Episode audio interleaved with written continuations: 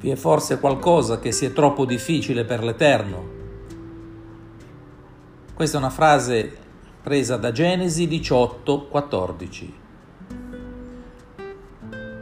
Dio ordina ad Abramo di uscire dalla terra di Ur, in Mesopotamia.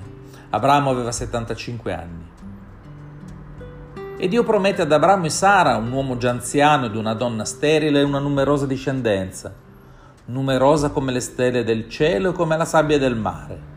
Il tempo passa e Sara dice ad Abramo, unisciti con la schiava egiziana Agar in modo che tu possa avere una discendenza. Nasce così Ismaele. Abramo aveva 87 anni. Dio però dice no, il figlio della promessa è colui che nascerà da te e da tua moglie Sara e non dalla schiava egiziana Agar. E quando Abramo aveva già 99 anni, Dio torna e dice, il prossimo anno nascerà tuo figlio e lo chiamerai Isacco. Sara sente la voce di Dio e ride. Dio allora dice, perché hai riso Sara?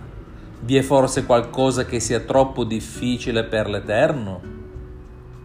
Un anno dopo nasce Isacco.